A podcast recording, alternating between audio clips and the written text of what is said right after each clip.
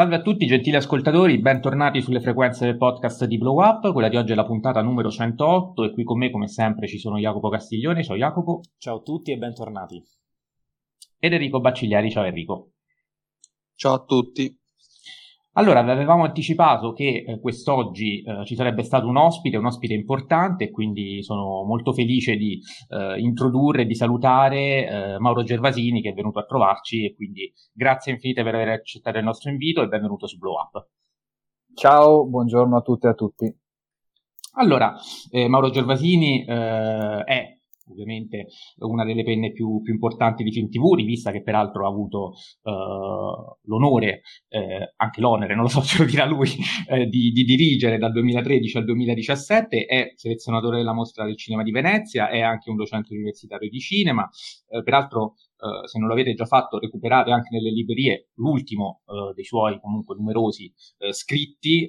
se continua così, Cinema e fantascienza distopica, dove peraltro c'è anche una prefazione di Gianni Canova, eh, edito da Mimesis, e, um, è quindi un ospite prestigioso a cui teniamo particolarmente. Um, è un grande appassionato, oltre che un grande intenditore di cinema di genere, nello specifico sappiamo eh, che Mauro Gervasini adora il cinema western e, e quindi io partirei proprio con uh, una riflessione, anzi con una domanda secca, eh, anche precisa, su, se se la sente, di, su, di darci proprio una definizione su cos'è il western, perché um, tante volte capita di, come dire, uh, ho notato che c'è un po' di confusione uh, sul definire un film western oppure no. È vero che la definizione classica prevede che ci sia un ambiente ottocentesco, un ambiente che è quello del far west americano naturalmente, eh, che quindi vi sia un ranch, vi siano dei cavalli, vi siano dei cowboys, però ehm, è anche vero che eh, col passare del tempo, quindi con la fine del cinema classico, eh, il western è stato un genere molte volte rivisitato e ancora oggi comunque, ehm, a mio avviso almeno, permangono degli stilemi eh, cinematografici proprio appartenenti a questo genere che trascendono anche eh, l'ambientazione ottocentesca, eh, i cavalli, i cowboy, il ranch, eh, e quindi mi chiedo, è possibile parlare di western, eh, secondo te Mauro, eh, quando ci sono film che eh, non sono ambientati nel Far West, però magari fanno un discorso sul territorio, sul confine, sulla frontiera, fanno un discorso sul uh, contrasto tra tradizioni innovazioni, tra identità e diversità, tra natura selvaggia e, e civiltà urbana, ecco, uh, e alla luce di questo poi magari uh, ci concent- facciamo anche qualche esempio più pratico, non lo so. Allora, domanda complessa. Eh, diciamo che il western se lo intendiamo come da un punto di vista letterario, cioè il filone, il genere western, è quel genere che racconta delle storie non necessariamente realistiche che vanno dalla seconda metà del Settecento agli albori del Novecento. Quindi in realtà non è soltanto il Far West dopo la guerra di secessione, come è nella stragrande maggioranza dei casi dei film che noi conosciamo come western, ma è anche il Canada di, dell'ultimo dei Moicani, tanto per intenderci è una storia del 1757 quella, quindi appartiene a un altro tempo, ma ci sono gli indiani e ci sono dei bianchi che sparano agli indiani o che vengono scotennati dagli indiani, quindi in realtà viene per comodità fatto rientrare all'interno del genere. Esistono però delle caratteristiche narrative, ma anche iconografiche e direi pure linguistiche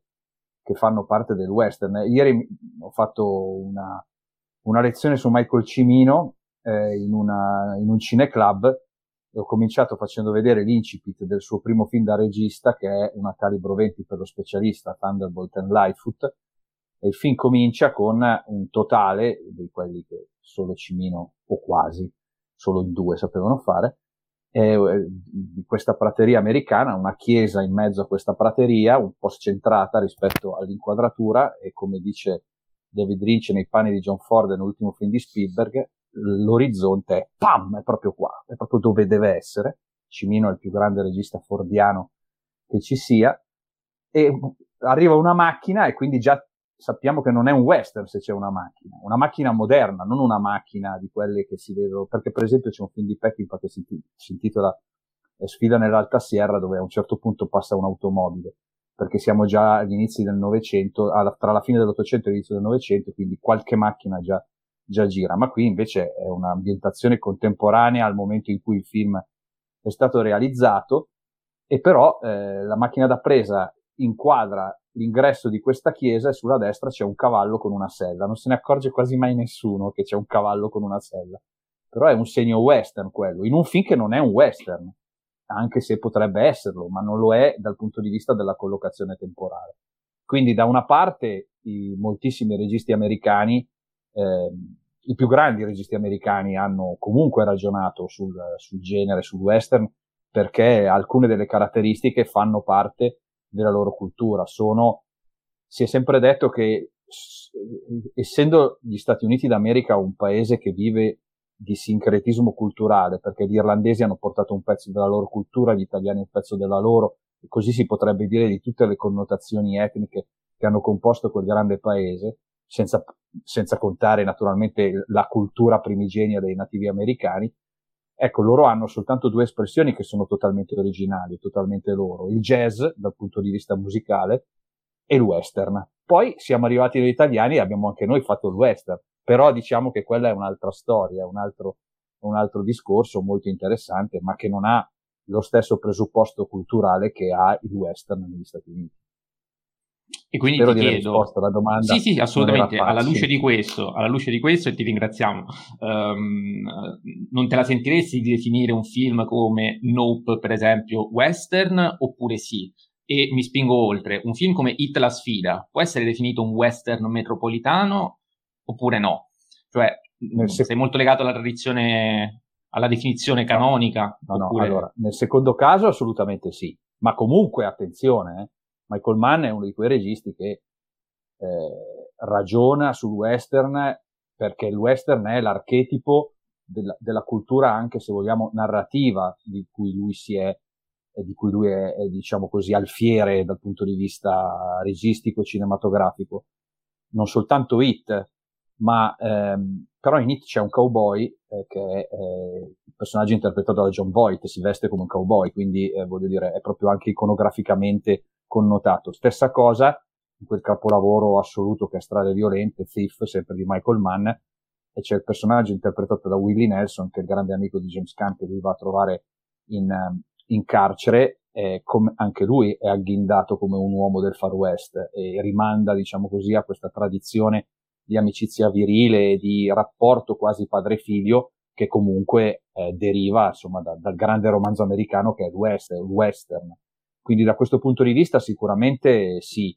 Nel caso di Nope, eh, sì, ci sono i cavalli. Secondo me non basta, però so che tanti critici hanno dato questa lettura. Io è un film che non amo, devo essere sincero. Infatti ho fatto eh, questo nome apposta, perché lo, eh, volevo anche sapere un'opinione, visto che su Film TV abbiamo letto editoriali, cioè editoriali, recensioni, comunque analisi di diversi, diversi redattori, tutte molto entusiaste, però la tua no, e quindi ora ti abbiamo no. qui la mia no. la chiediamo. Eh, dunque, eh, mi piace molto Jordan Peele, nel senso i due precedenti film di Jordan Peele, eh, Scappa e eh, Noi, mi sono piaciuti molto.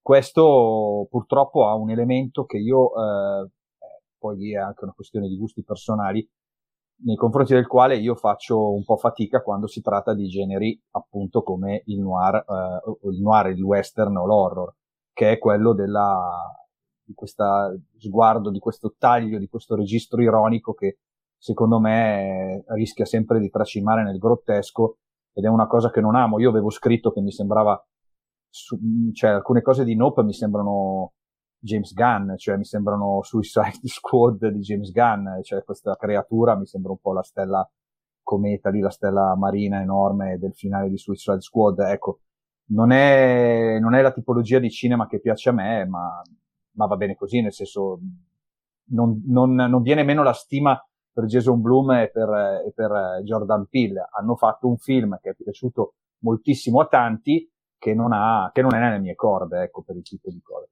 Però sul western devo dire, a me le letture di, di questo film come una sorta di proto-western sono sembrate comunque in ogni caso un po' tirate per i capelli, eh, chiunque le abbia fatte. Perfetto. Enrico o Jacopo, mi sa che io, io. Jacopo, ehm, Mauro, invece ti, ti chiedo, uh, ti faccio una domanda che in realtà uh, ci fa Adriano della Starza, che saluto, ehm, ci chiede direttamente di quale stato di salute gode oggi il western, chiaramente western di stilema classico, ecco, eh, quindi diciamo le varie rielaborazioni di cui abbiamo eh, parlato poc'anzi non, non valgono, mettiamola così. Ma dal punto di vista cinematografico è praticamente sì. non pervenuto, nel senso che no, sono usciti negli ultimi 24 mesi, sono usciti Old Henry di Pazzi Ponciroli, che mi trova molto favorevole. E di cui parleremo tra poco, Adol- quindi. Ah, lo vedrete Ci tra scaldiamo. poco? No, no, no, ne parliamo, ah. c'è la domanda dopo, quindi. Ah, ok. E eh, Dead for a Dollar di, di, di Walter Hill, nei confronti del quale eh, mi inchino sempre e comunque ma appunto sono due episodi sporadici. Dal punto di vista così della serialità televisiva si muove, si è mosso, in realtà si è continuato a muovere perché i, serial televisivi non, non, hanno mai smesso di essere realizzati negli Stati Uniti, spesso da noi avevano magari alterne fortune o comunque non avevano la stessa visibilità che, che hanno avuto in America. In questo momento ci sono eh, almeno due serie puramente western che sono una, una incredibilmente prodotta dalla BBC e questa cosa mi lascia abbastanza costernato che è The English, è una serie di Paramount e l'altra che immagino conosciate è 1883 che è un prequel di eh, Yellowstone, che anche Yellowstone è un western, anche se ambientato ai giorni nostri. Ci sono gli indiani, c'è Gil Birmingham, che è questo attore di origine Comanche, fa- favoloso, un attore favoloso, e, ehm, e quindi sì, eh, dal punto di vista della serialità televisiva, effettivamente è un genere che ancora sta eh, convincendo, ma, ma al cinema non lo va più a vedere nessuno. Ah, tra l'altro, eh, Old Harry in Italia non è uscito in sala, eh, quindi eh, cinematografico per modo di dire, nel senso che è un film per, per, nato per il grande schermo, ma in Italia non è mai uscito sul grande schermo, per dire. Sì, sì, vai Enrico, infatti, perché qui stiamo, stiamo proprio per arrivare. Allora, eh, hai già anticipato eh, questa domanda che anche questa l'ha fatta Adriano della Starza. Sul web, tra il pubblico cinefilo e generalista eh, e nel mondo delle, delle serie tv, il western come atmosfere, temi, personaggi sembra destare grande interesse e passione si vede ad esempio le atmosfere eh, di The Mandalorian che sono state elogiate per mm. eh, loro, la loro ambientazione western. Allora, perché Old Henry è uscito solo eh, su piattaforma e in un video in Italia, ovviamente? Eh, nel disinteresse generale, eh, oltre ad esempio ad altri western come eh, Notizie dal mondo, che è uscito su Netflix. Allora, Notizie dal mondo era però una produzione Netflix, tra l'altro no, neanche una produzione non era un piccolo film, mentre invece gli altri due film cui abbiamo, a cui abbiamo accennato sono delle piccole produzioni. Eh, Notizie del mondo, adesso non ricordo bene quale fosse la storia produttiva, ma credo che fosse stato proprio realizzato per la piattaforma e in, in maniera autonoma hanno deciso di farlo vedere solo lì.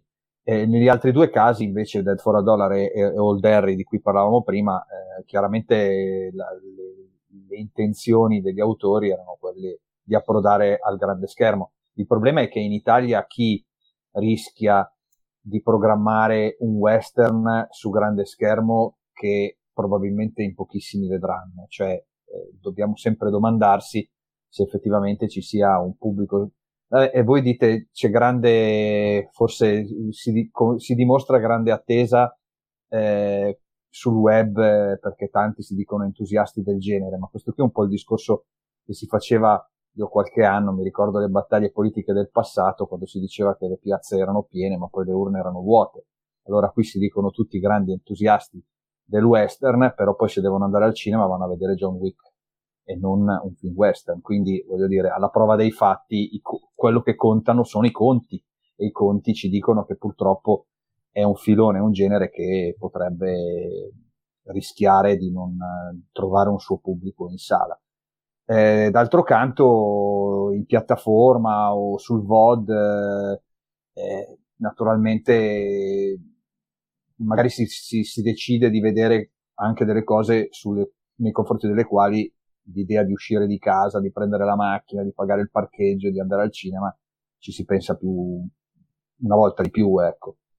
sem- semplicemente questo, non credo, però che il genere western non sia più un genere cinematograficamente, intendo come approdo alla sala appetibile, questo mi sembra che sia così da anni. Eh. Vorrei integrare questa domanda ehm, con una riflessione su questo è anche un discorso che abbiamo fatto più volte anche con Adriano, ma eh, se è vero che le atmosfere di The Mandalorian vengono elogiate perché western, eh, da chi tante volte un western classico manco l'ha visto, ecco, ci chiediamo perché uno vede Mandalorian e lo apprezza perché western e poi magari non si fa recuperare i film di John Ford.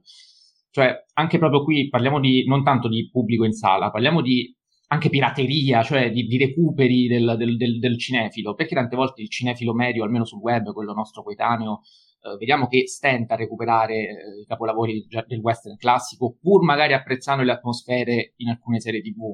Cosa, cosa, cosa, cosa può dire un western classico a uno spettatore giovane di oggi? Perché a noi dice tantissimo, a noi tre, però noi tre siamo una nicchia, siamo un po'... Siete cinefili. Caso... No, ci sono, diciamo che ci sono invece dei cinefili che apprezziamo il complimento, lo prendiamo come tale, però capita anche questo. Eh, mh, hanno visto molto poco e non sono interessati, attratti. Come mai secondo te?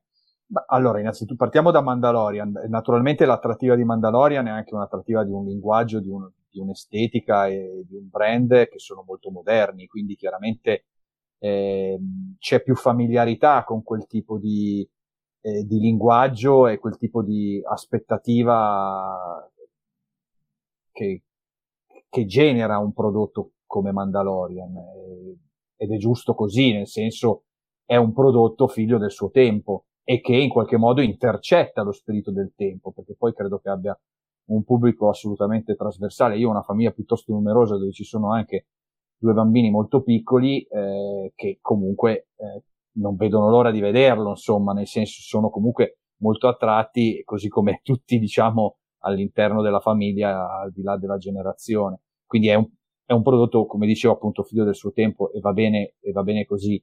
Ehm, non la metterei sulla questione un po' ricattatoria di dire cavolo, però eh, come fa a piacerti Mandalorian e non, se non hai mai visto John Ford?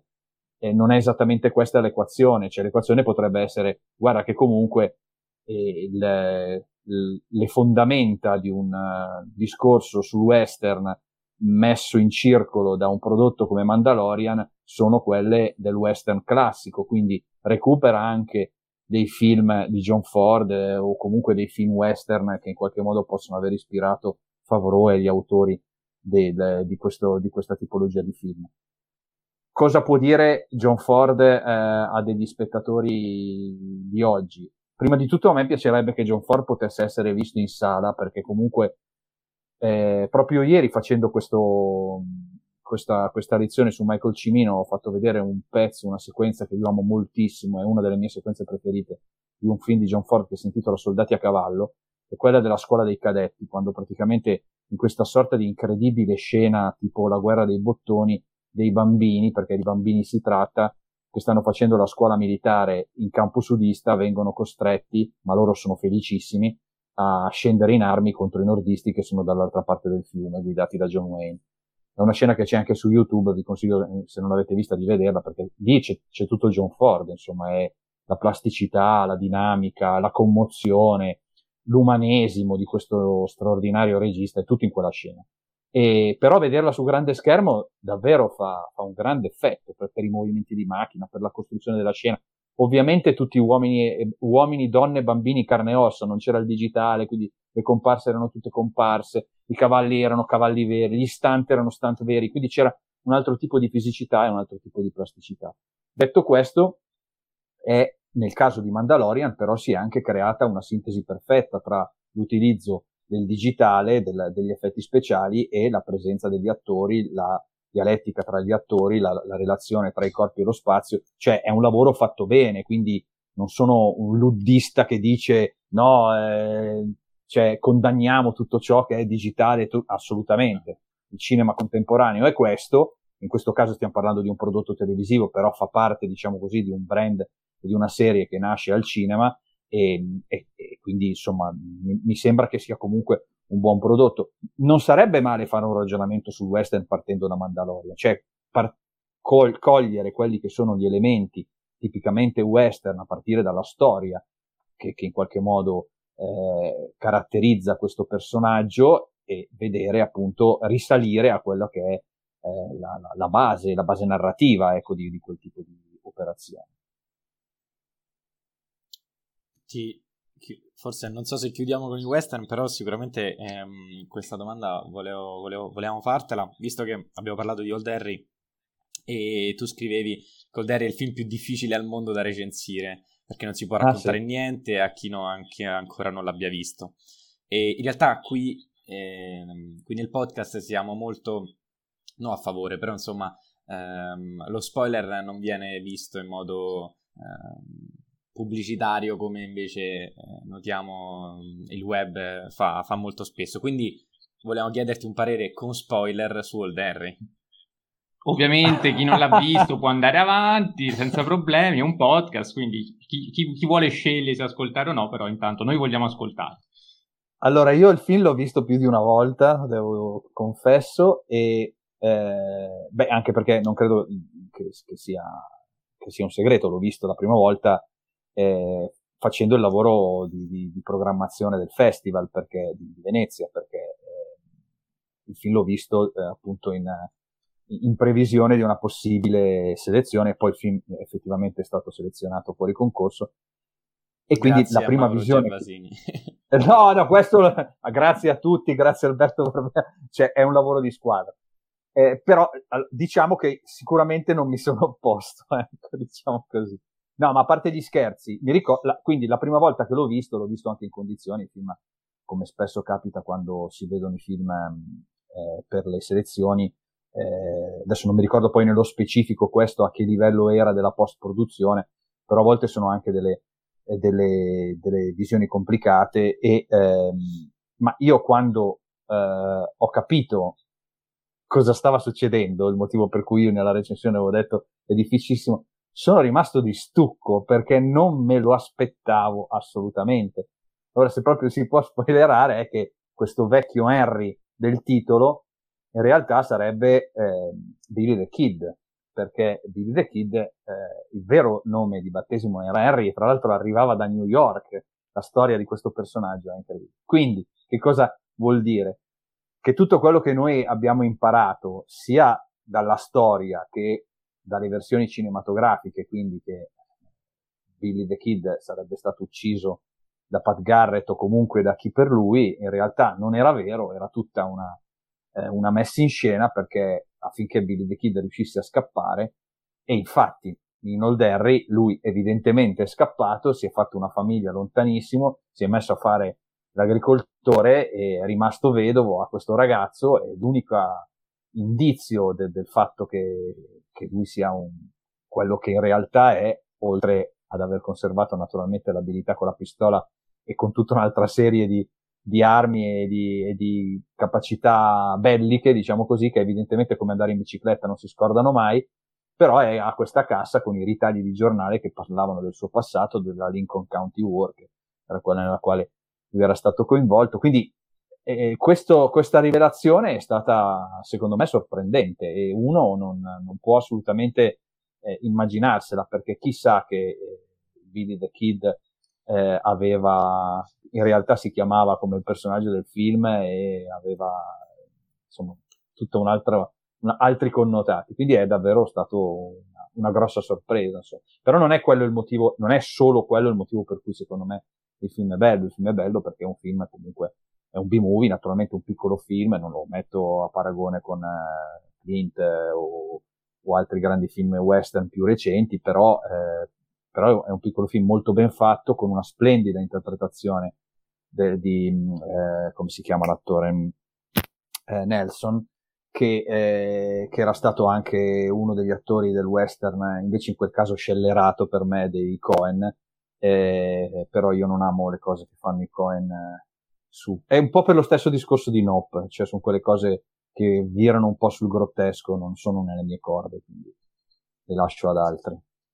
Nello specifico la ballata di Buster Scruggs, ovviamente. Bravo, sì, esattamente. E, ehm, non so se volevi aggiungere qualcosa, se no passo... No, no, no, no, mi okay. sui co e mi astengo, guarda. Addirittura non sapevo di quest'astio, se no, no, no, no qualche senso, altra domanda. No, io, io, ricordo, so che, anzi... so che un... Vai, vai, scusa. Sì, no, dimmi. No, eh, nel senso, hanno fatto dei film che ho amato molto. Eh, io ho visto eh, Blood Simple con mio papà che mi fece entrare eh, in sala perché mi accompagnava lui, che non aveva ancora 14 anni quando uscì al cinema, era vietato ai minori di 14 anni. E fu un, un, una botta quel film, infatti è forse il mio preferito, rimane il mio preferito dei, insieme al Grande De Boschi. Quindi massimo rispetto per questi due film, hanno, hanno fatti anche altri belli, però non sono i miei registi preferiti sicuramente. Ricordo che nella recensione che ho qui sotto, di, sempre di Old Harry, Old Harry è soprattutto un western serio, non una sciocchezza alla Coen Brothers. ah, eh sì, infatti. Quindi io sono onesto e lo dico. e noi apprezziamo. E ora ci spostiamo eh, a un altro genere, continuando però a parlare di western, perché io, eh, questa è una riflessione che nasce ehm, da, dalla visione di Toy Story, visione un po' più consapevole, eh, in cui ho notato che effettivamente nelle preferenze ludiche di, di Andy eh, si passa da uno sceriffo, Woody, a uno Space Ranger, ovvero Buzz Lightyear. E um, in questo passaggio di consegne, di preferenze, perché lui passa a preferire appunto un cowboy a, uno, uh, a un astronauta, ho notato un po' un passaggio di consegne che uh, storicamente è avvenuto nella storia del cinema, uh, che in ambito classico tendeva a produrre tanti western, il pubblico accorreva nelle sale a vedere tanti western, eh, e poi col cinema moderno eh, il western si è un po' declinato eh, nella, nella, fantascienza, eh, sia in termini produttivi sia in termini anche eh, spettatoriali, non so se su questo sei d'accordo, e ehm, alla luce di questo volevo fare anche una riflessione sul, su quanti aspetti in comune hanno effettivamente western e fantascienza, visto che è vero che il western è l'unico genere cinematografico che prende il nome da un luogo, però è anche vero che la fantascienza eh, più delle volte un luogo ce l'ha ed è proprio lo spazio, se vogliamo. E, ci sono anche casi di cui abbiamo parlato prima di The Mandalorian, ma se vogliamo anche Star Wars. Uh, Star Wars ha una natura fortemente improntata al western. Ci sono alcuni grandi omaggi anche al cinema western. Penso a Luke Skywalker che trova la sua famiglia distrutta uh, quando, quando, torna, che richiama la famosissima scena di Sentieri Selvaggi. Quindi penso che l'anima western sia rimasta uh, nella, nella, fantascienza, che è vero esisteva anche nel periodo del cinema classico, però più o meno come ha continuato ad esistere il cinema western eh, successivamente fino ai giorni nostri, mi permetto di dire. Quindi alla luce di questa riflessione volevo chiederti se sei d'accordo e se eh, cosa ne pensavi. Ecco. Ma la risposta è praticamente nella, nella frase che introduce tutte le puntate di Star Trek, spazio, ultima frontiera. Eh, spazio, ultima frontiera potrebbe aprire anche la conquista del West, nel senso che comunque certo. era la ricerca di uno spazio, eh, con la differenza che invece di essere intergalattico o, o, nel cosmo era uno spazio a ovest degli Stati Uniti, proprio perché era la zona eh, ancora da penetrare, da esplorare e da eh, infrastrutturare, diciamo così, cioè costruire poi la, la ferrovia e rendere raggiungibili, ehm, e rendere raggiungibili delle distanze che eh, sono pazzesche. Guardavo l'altro giorno a proposito di un grande western, a proposito di, eccolo qua, di film eh, classici meravigliosi, un grande western di Howard, Howard Hawks, il suo primo western, che è Red River, cioè il fiume rosso. Allora, praticamente eh, nel fiume rosso i protagonisti devono portare una mandria e devono portarla, eh, adesso vediamo se, eccolo qua, attraverso un sentiero, chiamiamolo così, che si chiama Chisholm, Chisholm Trail, che sarebbe appunto Chisholm è il nome di questo personaggio, un meticcio, un mezzo bianco e mezzo Cherokee che si chiamava Jesse Chisholm, che era un mercante e che eh, tracciò una, uh, la prima, uh, il primo prototipo di strada tra il Texas e uh, il Kansas.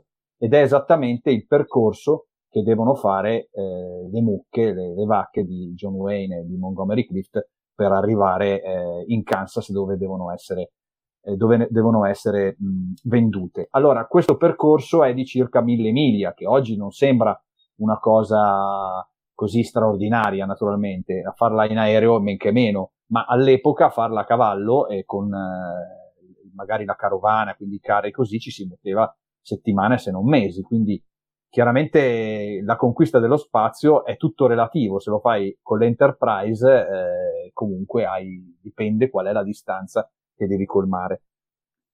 C'è una cosa da dire però, questa correlazione per quanto riguarda il discorso della frontiera con la F maiuscola, che è la, la delimitazione mitica sia della western che della fantascienza, vale soprattutto, come dicevate voi, per la fantascienza classica, cioè quella degli anni 50, o comunque più in generale per il cosiddetto filone delle space opera. Perché poi in realtà sempre di viaggio si è trattato, ma la fantascienza, come sapete bene, ci ha insegnato che i termini del viaggio possono essere diversi, cioè lo spazio è stata la prima intuizione, ma poi c'è stato il viaggio nel tempo, eh, nel, negli anni Ottanta del secolo scorso con, gli, con il cyberpunk c'è stato il viaggio dentro la rete, perché con, che nasce in letteratura prima che al cinema, però quando William Gibson scrive Neuromante parla per, una, prima, per la prima volta di Matrix, della matrice, quindi di, di, un altro viaggio che è un viaggio appunto dentro in internet, che all'epoca non si chiamava ancora, si chiamava ancora così. Adesso c'è il viaggio nei multiversi, quindi un, una nuova concezione del viaggio nel tempo, quindi delle diverse dimensioni. Quindi eh, la fantascienza da questo punto di vista, dal punto di vista dello spostamento, della conquista di quello che una volta era soltanto lo spazio, ha poi ragionato in maniera, in maniera diversa. Resta la, il denominatore comune della partenza, poi dopo i generi, i filoni hanno preso delle strade abbastanza diverse.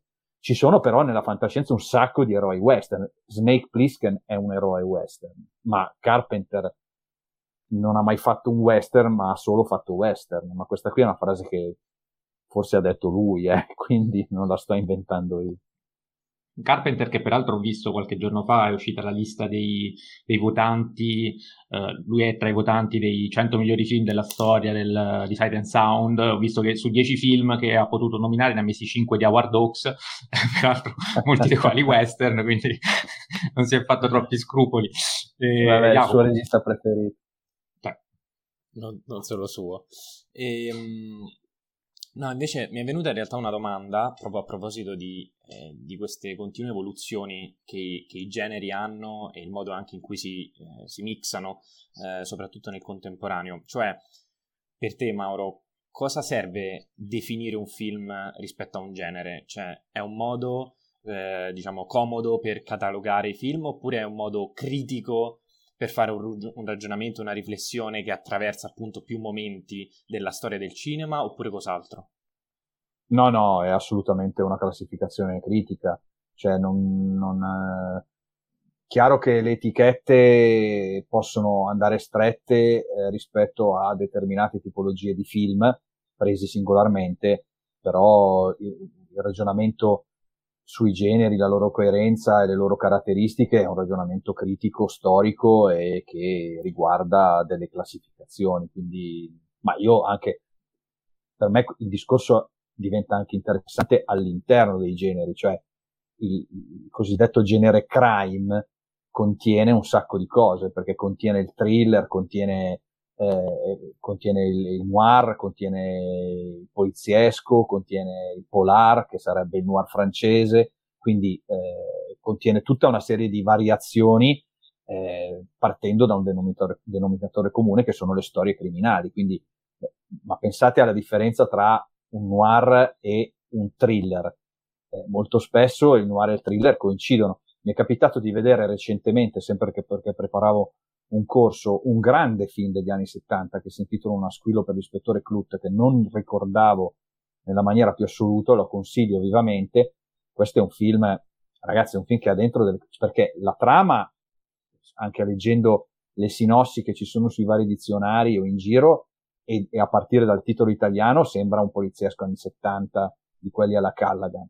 In realtà dentro c'è un, una sottotrama che però non è neanche tanto sotto, che è un thriller alla Dario Argento con una colonna sonora che è, è quella che ha poi ispirato anche le colonne sonore del giallo all'italiana. Andate a sentirla e, e, e mi direte, insomma, eh, questo è stato veramente in anticipo sui tempi per, nella creazione delle atmosfere. C'è l'atmosfera del thriller, forse c'è addirittura un serial killer, ed è un film che, se poi do- dopo devo trovare un corrispettivo a quel tipo di operazione, cioè poliziesco puro e thriller puro messi assieme in una sintesi perfetta.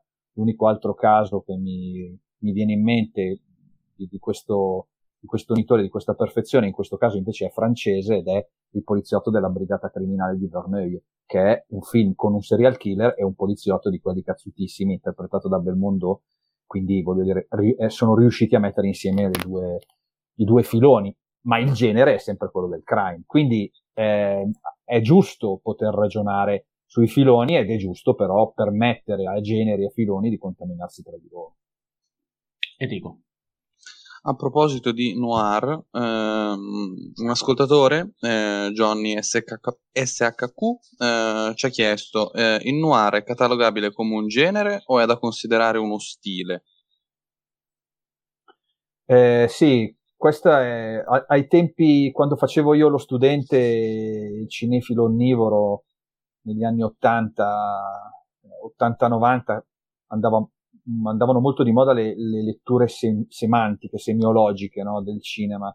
E mi ricordo che uno dei leitmotiv, dei mantra che si dicevano era appunto che il noir era più un'atmosfera che un genere. In parte può essere vero perché eh, così si dà anche una connotazione molto cinematografica al filone. Perché se è un'atmosfera ed è un'atmosfera soprattutto visiva, allora appartiene solo al cinema.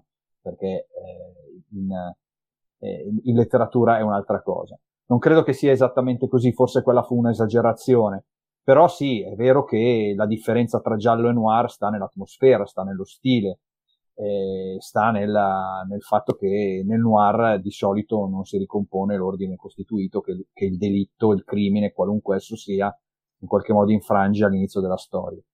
Quindi è vero che è uno stile, è uno stile che però ha poi caratterizzato, se non un genere, almeno un filone. A meno che non vogliamo chiamare noir, cioè quello che io ho chiamato prima crime, sotto crime ho messo, sotto il cappello crime ho messo tutti i vari filoni, non lo vogliamo intendere noir. Però noir vorrei ricordare che è una definizione che è stata fatta da un signore, in realtà svizzero lui, era un critico cinematografico, nella, immediatamente dopo la guerra nel 1946 e si riferiva a quattro film americani che erano La donna del lago, La fiamma del peccato, Laura di Preminger e adesso non mi ricordo il quarto, ma erano quattro film americani. Quindi il, noir è una definizione che è stata fatta da uno svizzero in Francia su una rivista scritta in francese, ma riferita però al poliziesco americano.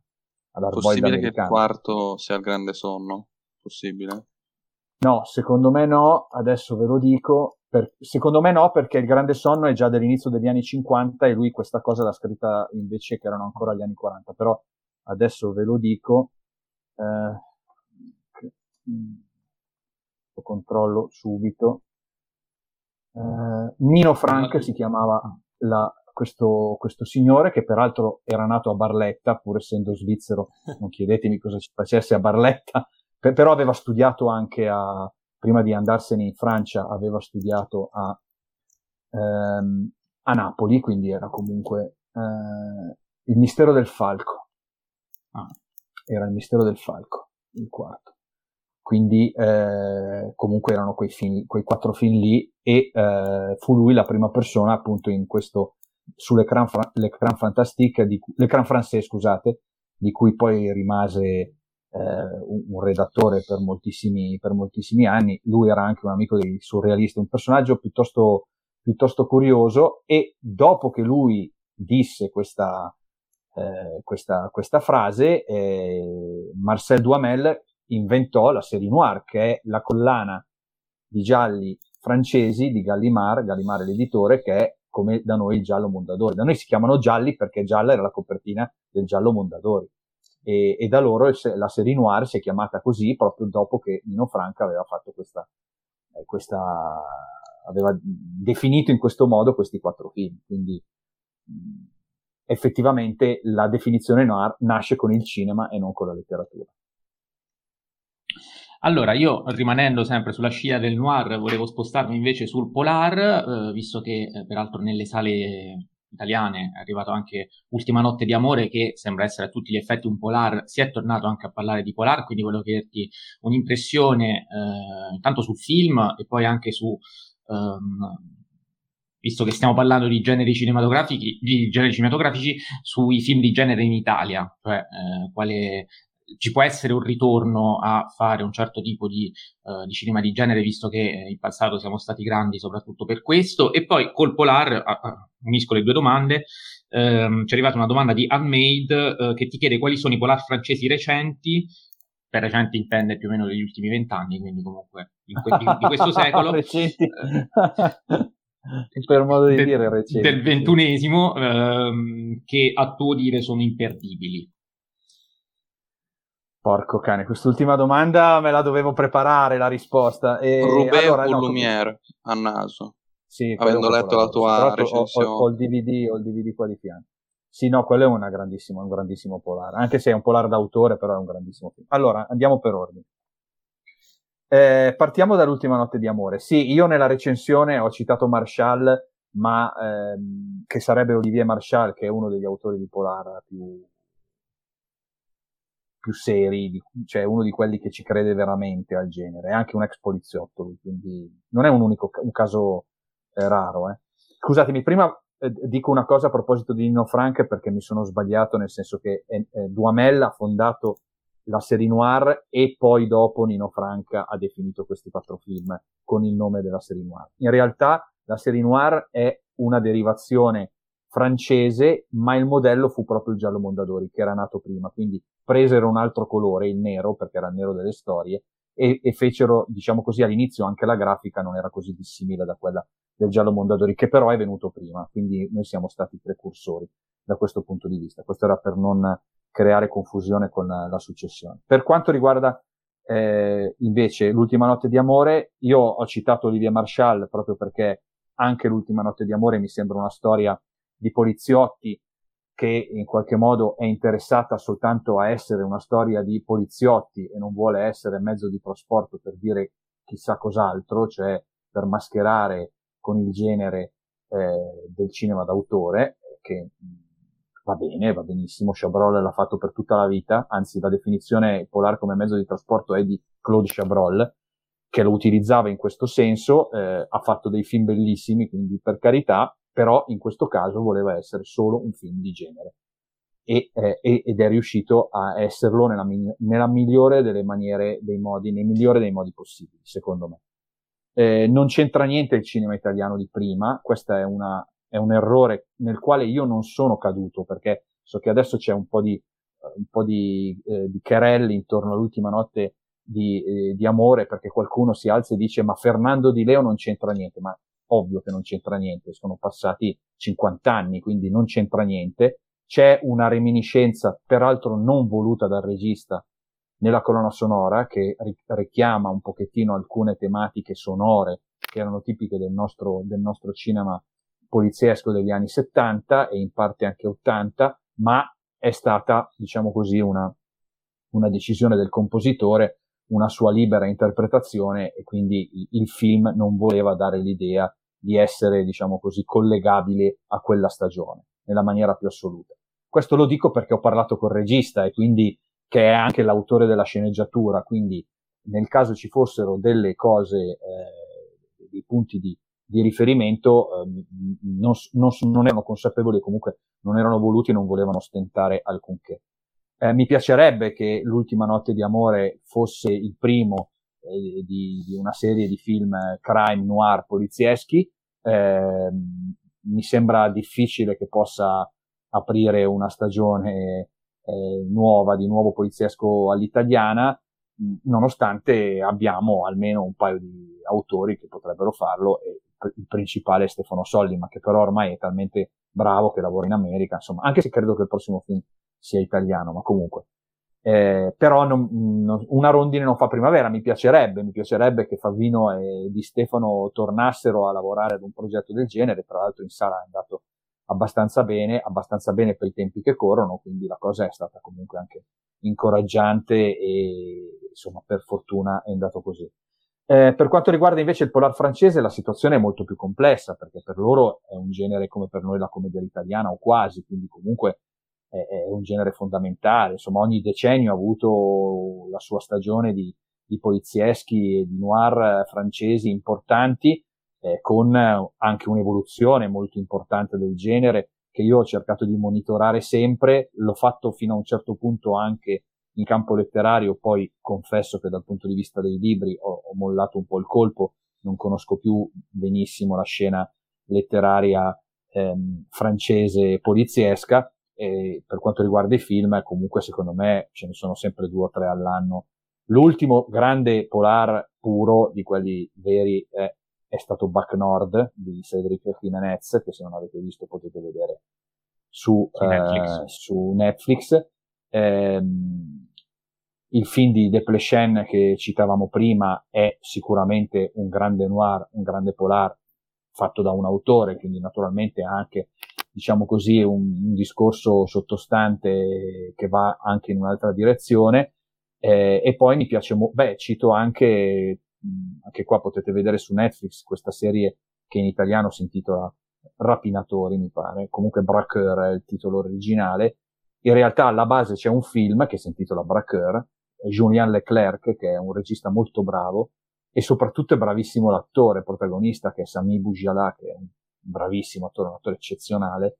E ecco, il film, più che il telefilm, devo dire, recuperate il film, il personaggio è lo stesso, cioè il, il personaggio che interpreta lui è lo stesso, questo bravissimo rapinatore, braqueur appunto come dicono i francesi, e quindi, e poi devo dire il penultimo film di Marshall, proprio per rimanere nelle ultime, nelle ultime cose, che si intitola Bronx.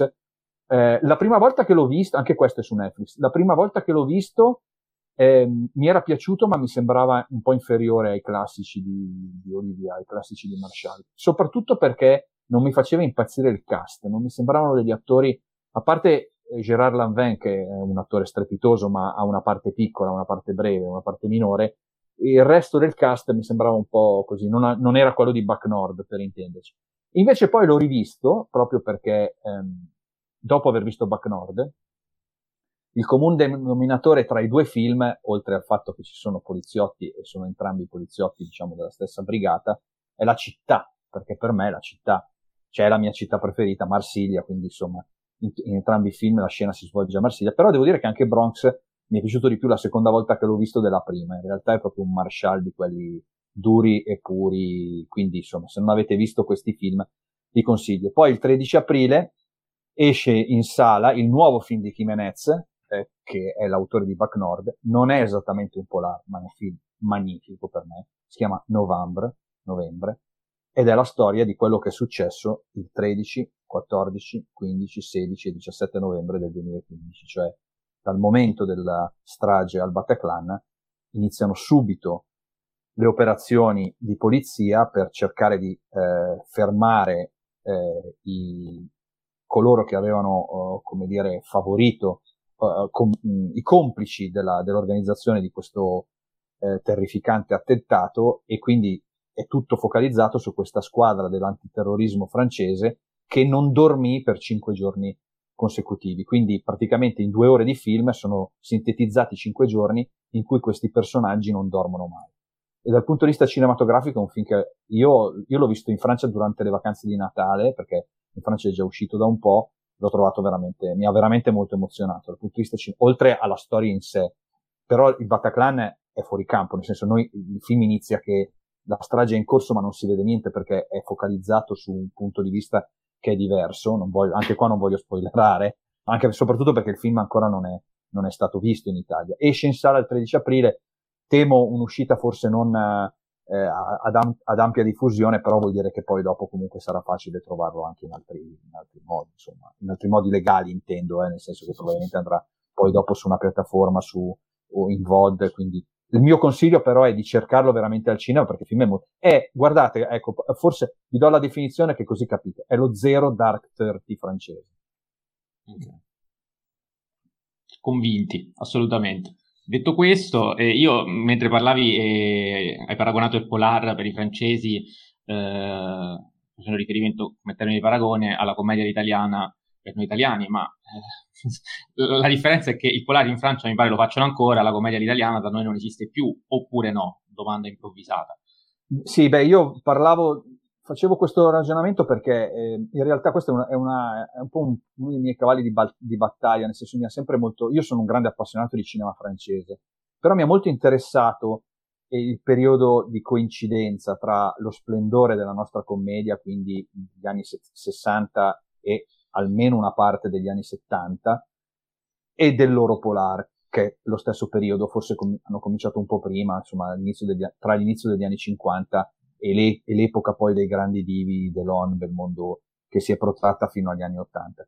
Perché se voi andate a vedere, eh, i film italiani erano coprodotti dai francesi, i film francesi erano coprodotti dagli italiani, quindi i polizieschi francesi eh, erano anche un po' nostri, così come le commedie italiane erano anche un po' loro, perché c'è sempre stato uno scambio importante, di attori soprattutto, questo lo si vede, motivo per cui Trentignan fa il viaggio eh, in macchina con Gasman nel sorpasso, ecco, ma possiamo citare mille altri, mille altri casi. E d'altronde la stessa cosa per quanto riguarda, con anche per quanto riguarda il Polar, con delle, delle curiosità, per esempio, eh, il coproduttore di Grisby, che è uno dei più grandi Polar della storia del cinema, però è un film del 1954, era Cino del Duca, che è stato uno storico editore milanese, il fondatore dell'Intrepido, forse qualche ascoltatore meno giovane si ricorda di questo, che è stata una, una rivista di fumetti che è durata 60 anni, eh, è stata chiusa eh, negli anni 90, quindi del secolo scorso, quindi ha avuto veramente un, una longevità assoluta. E lui ha fatto un sacco di soldi facendo l'editore e voleva investire nel cinema e fu il coproduttore di eh, Grisby. E voleva però che ci fosse un coprotagonista italiano, non trovavano un attore che gli piacesse, che potesse essere libero, e il produttore francese dice, ma io conosco sto ragazzo bravissimo italiano che fa l'istruttore di lotta greco-romana e viene da Parma. In realtà l'attore era Lino Ventura e quello è il suo primo film.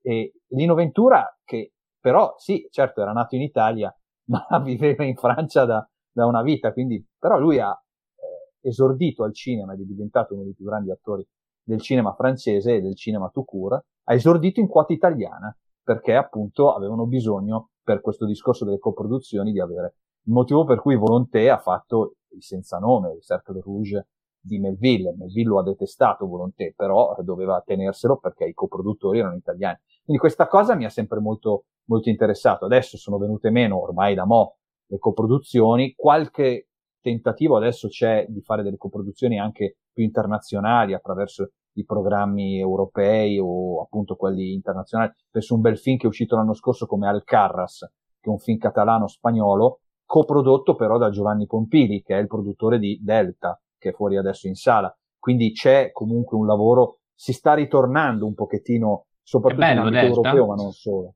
Dobbiamo andare? allora, guardate, è un film anomalo, forse non del tutto risolto per una serie di motivi, eh, penso soprattutto a livello di sceneggiatura, ma eh, molto interessante per l'utilizzo dello spazio, perché è ambientato nel Polesine, è una storia, in questo caso quasi western, devo dire, e Andiamo, io l'ho vabbè.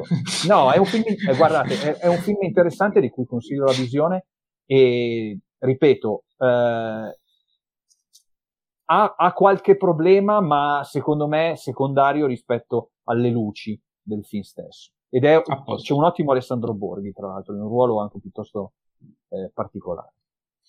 Allora, eh, avevamo altri, altri generi da esplorare, ad esempio c'era l'horror, volevamo chiedere qualcosa, però il tempo sta finendo, quindi eh, ci, concent- ci, spostiamo su, su, altri argomenti. Enrico, a te la parola. Eh, io volevo fare una domanda che in realtà i nostri ascoltatori l'avranno già sentita diverse volte, visto che è una domanda ricorrente con uh, gli ospiti che sono poi critici cinematografici cioè eh, che valore ha la critica oggi e eh, se la critica web e la critica cartacea hanno effettivamente lo stesso valore, ovviamente con critica cartacea si intende diciamo quella un po' più eh, tradizionale come può essere eh, film tv e eh, segno cinema, per fare due esempi anche di- diversi tra loro. Eh, sì, allora, mh, mm, a, a volte la critica sul web la fanno gli stessi che che fanno critica sul cartaceo, quindi eh, magari ci sono delle, delle differenze dovute a dei, a dei, parametri diversi dal punto di vista formale, penso soltanto alle lunghezze. Secondo me, io faccio più fatica, per esempio, a leggere sul computer eh, da un sito un, articolo che non su carta e quindi preferirei avere dei, dei, degli articoli più sintetici, però lì poi va anche alla soggettività e sicuramente c'è una generazione, io ho un figlio di 19 anni che legge tutto sul web, quindi non, lui il paragone Io ne ho 28 e sono come te e vengo preso in ah, giro okay. da quei due che, che ogni volta, ah. prima fuori onda, mi dicevano male che non riesco a leggere il digitale. Sono qui sì, anche io faccio fatica, però questo è... è purtroppo mi sembra di, di, di, di, vedere che soprattutto sui social si sta ehm, confondendo o temo, ahimè, sostituendo l'esercizio della critica, che comunque è un esercizio analitico che prescinde sia dall'impressione che dal gusto personale, eh, appunto si sta, lo si sta sostituendo con l'impressione, la, la battuta a freddo, la, lo slogan eh, e, e, il gusto personale. Ecco, questa, e questa cosa un pochettino mi dispiace perché se noi ci troviamo davanti a una birra e ci mettiamo a, a parlare di cinema, lo possiamo fare anche diciamo, tirando fuori le cose più viscerali che appartengono al nostro gusto, però magari quando lo devi fare esercitando la critica e così facendo anche un ragionamento, chiaramente chi se ne frega se il film ti è piaciuto o meno. Ecco, questa cosa può trasparire. Io penso che per esempio nei miei scritti, nelle cose che scrivo io, che dico io, traspaia se un film mi piace o meno, però cerco sempre, cioè io faccio sempre un esempio che invece riguarda la musica. Io non sono un appassionato dei Beatles, ma non sono mica così cretino da dire che siccome non mi piacciono i Beatles, i Beatles fanno schifo, perché sarei un cretino se lo dicessi. E non lo dirò mai, non dirò mai una cosa del genere, perché se no appunto sarei un cretino. E quindi chi se ne frega che a me piacciono o non piacciono. Dovessi fare un'analisi di un disco dei Beatles, cercherei di farla al meglio eh, calcolando l'importanza che hanno avuto, il livello dell'impatto, l'innovazione che hanno portato e tutto quanto. Poi nel mio privato, in macchina, mi sento gli Stones, non certo i Beatles, però questo è un mio problema. E questo invece mh, succede sempre meno quando si ha a che fare con i film, cioè ci si ferma sempre meno a ragionare e forse bisognerebbe invece esercitarsi a ragionare sui film, soprattutto quando non ti piacciono. Comunque a me nella vita di spettatore è capitato un sacco di volte di ricredermi sui film. Prima parlavamo dei Cohen. Questa è un'altra cosa che ho citato, mi è capitato di citare più volte. Quando uscì Fargo, io feci la recensione per Duel e, e non feci una recensione positiva del film perché non l'avevo capito. Poi ho letto una lunga recensione di Bruno Fornara su Cineforum, meravigliosa, che mi ha aperto gli occhi sul film. Continua a non essere uno dei miei film preferiti, però chiaramente quella era un'analisi che io non ero stato in grado di fare. Quindi se dovessi tornare indietro, non è che cancellerei quella recensione, perché la recensione è testimone di come ero io in quel momento, in quel tempo e tutto quanto.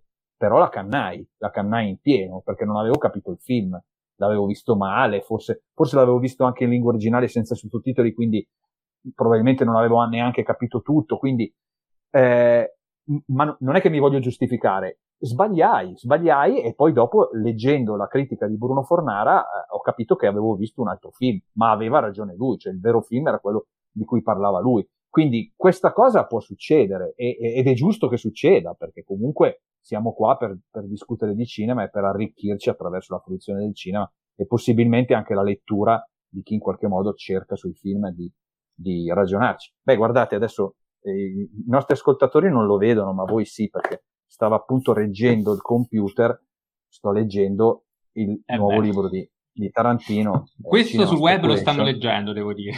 Sì, no, no, ma in realtà, l'ho, in realtà l'ho praticamente finito, l'ho divorato questa settimana, sono stato in giro, ho fatto avanti e indietro con Venezia e in, in treno me lo, sono, me lo sono praticamente letto tutto. Cioè, è, è, una lettura godibilissima, poi su, sullo stile la forma di Tarantino eh, ci, ci, potremmo discutere, però mi sono veramente divertito, abbiamo gli stessi gusti, gli stessi miti e quindi magari qualche giudizio non è esattamente uguale, però sono molto, cioè mi, mi piace ancora leggere di cinema. Eh.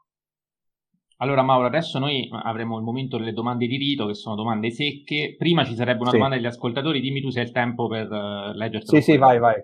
Ok, vai, allora, questo, sono due, ma le uniamo perché sono praticamente identiche, cioè uh, Sabrin Mascia e Alessandro Ritrovato ci chiedono come vedi il futuro per le sale cinematografiche, uh, specifico riferimento anche con uh, il futuro del cinema in Italia, quella di Alessandro, quindi un, una previsione su, su, quello che sta accadendo.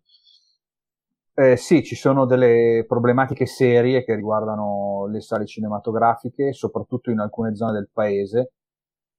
In, in, intendo la provincia, quindi da nord a sud in questo siamo abbastanza unificati perché si sta perdendo il pubblico, cioè si, si fa sempre più fatica ad agganciare il pubblico. Io sono un ottimista di natura e quindi mi auguro che ci sia la sperata ripresa che finora non c'è stata dopo, dopo il periodo della pandemia. Ecco. Quindi qualche segnale c'è, dovremmo parlare di fare un'analisi più, più, più approfondita della cosa, però in questo momento si sta arrancando, ma io spero per il prossimo autunno che ci siano le condizioni per rilanciare il consumo, il, il, il, il, diciamo così, la frequentazione del cinema nelle sale ce lo auguriamo anche noi ovviamente, e se lo dici tu ci speriamo un po' di più, e anche se lo è più una speranza che una convinzione, mi pare di capire. Eh, esattamente. Quindi non voglio mistificare quello che hai detto. E, ad ogni modo, le domande di diritto sono molto infantili, come sempre, molto, speriamo, divertenti, ma anche fastidiose, e sono le seguenti, ovvero eh, se puoi dirci qual è il tuo film del cuore, e eh, allo stesso tempo se puoi dirci il nome del tuo regista preferito, quello che ti ha cambiato la vita se ce n'è uno, ma lo devi trovare perché... No, allora, il film del cuore, eh, lo dico sempre, sempre quello, quindi I cancelli del cielo di Michael Cimini. Di Michael Cimini. È il mio film del cuore. Eh, dove c'è peraltro la rubrica su Film TV, dove fai il conto sì. editoriale, si chiama proprio così. Quindi. Si chiama così, si chiamava così anche l'editoriale quando ero direttore. In realtà io ho cominciato lì a chiamarlo I cancelli del cielo. Allora, no, sul regista, eh, allora, di solito dico che il mio regista preferito è Jean-Pierre Melville eh, no, non posso dire che mi abbia cambiato, cioè non, è, non so se è stato il regista che mi ha cambiato la vita, nel senso che comunque da piccolo sicuramente i due registi che, che mi hanno segnato di più, da piccolo intendo quando ero ragazzino, avevo 12, 13, 14 anni, sono stati Sergio Leone e Dario Argento sicuramente. Eh, adesso non direi che sono loro i miei registi preferiti. A me ci piace tantissimo. Sono No, Mel- Melville è il mio regista preferito e poi John Ford e, e, un altro francese misconosciuto se non per Don Camillo che è Julien Duvivier, secondo me ha fatto dei film meravigliosi. Quindi questi tre forse sono i miei tre registi preferiti, ma poi eh, posso aggiungerne altri. Insomma. Certo, eh, ma no, il Don, gioco Don invece Siegel, è proprio ecco, questo. Ecco, Don Siegel, ecco, un altro di quelli che io amo moltissimo, amo moltissimo. Guardate la sua versione di eh, The Killers che si intitola Contratto per uccidere, per me è un capolavoro quello. Perfetto, e grazie ovviamente anche per la dritta perché Don Siegel è un altro di quelli che pure sul web è sparito completamente e, e, di cui c'è molta traccia invece sulle, sulle riviste eh, cartacee di qualche anno fa. Beh, diciamo devo dire, nel libro di Tarantino gli dedica un capitolo, eh? quindi Meno quando male. leggerete, mm, infatti almeno si recupererà anche Don Siegel, visto che poi eh, anche Tarantino fa questo effetto, cioè il citazionismo poi ha portato molta cinefilia a recuperare titoli che prima di Tarantino sembravano assolutamente dimenticati, quindi ben venga, ben venga. Eh, allora, noi non ti disturbiamo ulteriormente, sei stato gentilissimo per esserti sottoposto alle nostre domande, quindi ti ringraziamo, ci ha fatto molto piacere eh, averti, averti, ospitato, quindi grazie ancora. Grazie a voi, eh. quando volete, se volete rifare un'altra chiacchierata su qualcos'altro, sono qua lo faremo ovviamente perché Grazie. non ci faremo sfuggire l'occasione. E, ehm, saluto ovviamente e ringrazio anche Jacopo Castiglione. Ciao Jacopo. Ciao a tutti, grazie e come al solito via Fellini. Saluto e ringrazio Enrico Baccigliari. Ciao Enrico. Ciao a tutti, grazie. Non sappiamo ancora con precisione quale sarà l'argomento della prossima puntata, sì, quindi sì, lo aspettiamo. Sappiamo. Lo sappiamo. Lo sappiamo? Io non lo sapevo, vai. Ah, parliamo delle cose, quindi parliamo di Carpenter, della cosa di Carpenter e della cosa di Howard Hawks, quindi eh, faremo un confronto tra questi due film. Non so se è ancora disponibile eh, su RaiPlay, però il film di, di, Howard Hawks lo trovate lì, anche se in versione colorata, che non è il massimo, però è comunque qualcosa. E, ehm, non lo sapevo, agghiacciante questa eh, notizia. Eh, sì, sì, sì, è vero, è vero. Eh, però, però eh, un po' di tempo fa si trovava anche la versione in bianco e nero, non ricordo su quale piattaforma, però non credo sia più, sia più disponibile. Eh, ad ogni modo... Comprare il DVD o il Blu-ray, per favore. sarebbe meglio, però nel caso, se, comunque c'è. Ecco, meglio, vederlo, meglio vedere quello che non vederlo proprio mettiamola in questo mm, modo. Okay. Um, anche se forse mi sbaglio. No, magari era quello. King Kong sicuramente è a colori sul replay. Credo abbiano fatto la stessa operazione con, con la cosa di Howard Hawks. Spero di sbagliarmi ad ogni modo. Um, ci risentiamo comunque la prossima puntata dove vi dirò effettivamente, magari ve lo direte prima voi, che versione uh, su RaiPlay è presente, se c'è ancora. Detto questo, come al solito, vi saluto, vi ringrazio, ci sentiamo il prossimo lunedì.